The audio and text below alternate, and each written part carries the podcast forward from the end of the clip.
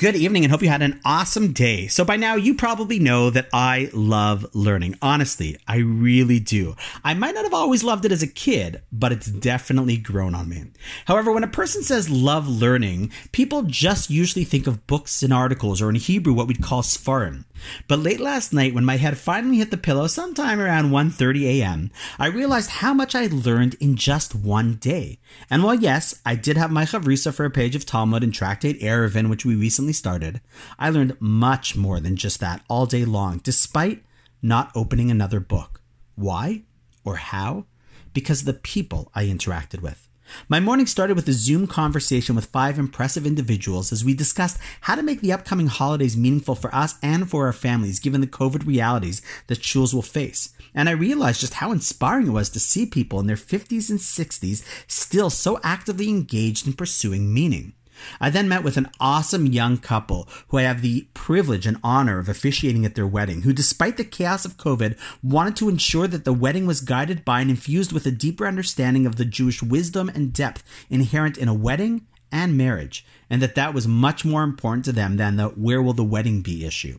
I spoke with a woman who cared about nothing more than ensuring that her family appreciate the heritage of the past, and not just in words, but by actively integrating that into their lives.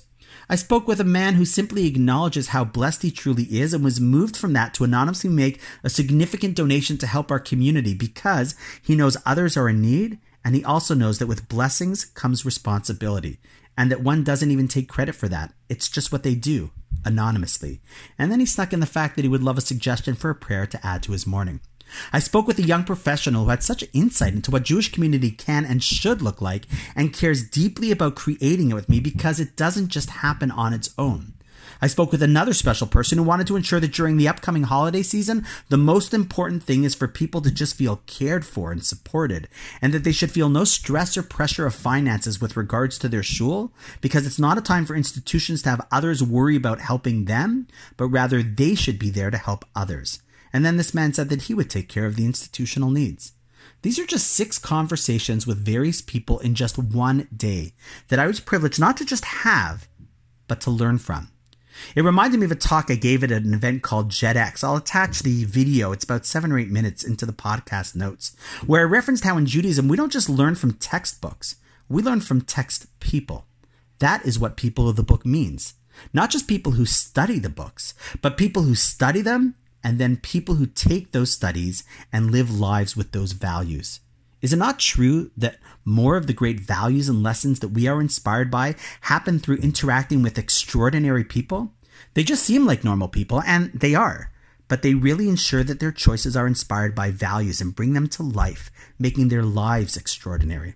It's funny because had I not reflected on the day, I would not have paused to realize how I really learned so much and was inspired to grow from the people around me. I would have just thought I was busy all day. Who these people are, that's not important. That there are people like this is what is important. And what is even more important is to realize that each of you, all of us, could be those types of people as well.